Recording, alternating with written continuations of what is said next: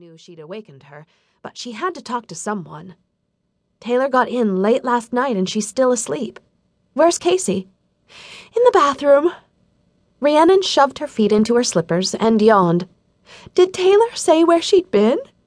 No, but she was soaking wet when she came in, so I can only assume she rode home on her Vespa. Yeah, it was pouring down last night. Just then, Casey emerged from the bathroom, wrapped in a towel. Her short, wet hair stuck out in all directions. She stared curiously at DJ. What's up? Taylor's back. Casey's already large brown eyes grew huge now. She's back? Yup. DJ quickly filled her in on the late-night arrival. And she's okay?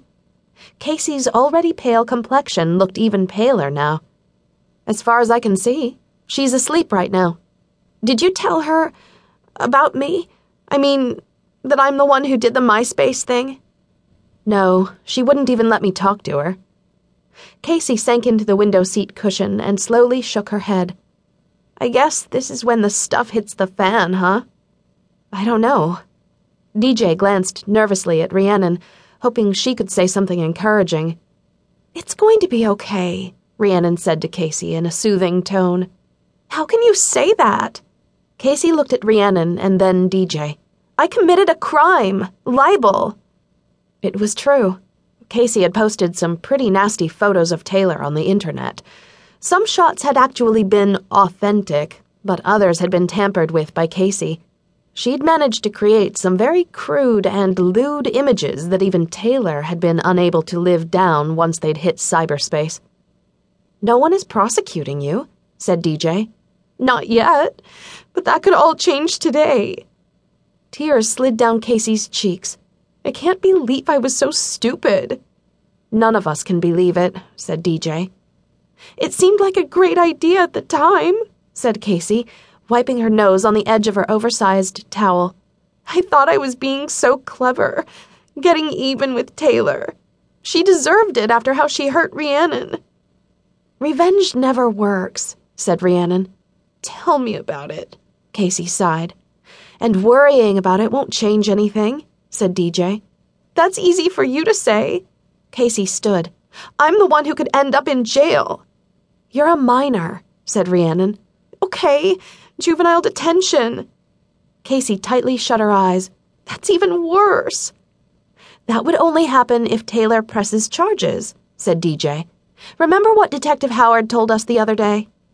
Of course she'll press charges, declared Casey hotly. She's probably already spoken to a lawyer. I'm toast. You don't know that, said DJ. I need to get dressed, said Casey quickly, heading back to the bathroom. If I'm going down, at least I can have some clothes on. You're not going down, Casey. DJ made an attempt at a laugh, but she knew it sounded fake. After Casey returned to the bathroom, Rhiannon looked at DJ. Do you think she'll really have to go into juvenile detention? DJ shrugged. It seems crazy, but I suppose it's possible. According to Detective Howard, she did break the law. Taylor has the right to press charges. We really need to pray about this. DJ nodded. Yeah. She put her hand on the door handle and looked sympathetically toward the bathroom. Well, I need to get ready for school, and I need to tell grandmother what's up so she can notify the police. What about Taylor's parents? Do they know? DJ shrugged. Guess that's Taylor's business. DJ felt a mixture of emotions as she returned to her room. On one hand, she was relieved that Taylor was back and safe. On the other hand, life would probably get complicated again. Casey was right. The stuff would be hitting the fan soon. And just after Casey had finally made an effort to fit in here at Carter House, and after DJ's grandmother had decided not to send her home after all. All that could change now. As DJ finished getting ready for school, she prayed for Casey. She wasn't even sure how to pray, so finally she just asked God to bring something good out of this mess. She had no idea what that might be, but she felt certain that God could do it. You done in there yet? Asked Taylor in a groggy voice. Sure, said DJ as she opened the bathroom door more fully. I didn't know if you'd even be up yet. Are you planning on going to school today? Taylor shrugged, then pushed a dark strand of curly hair.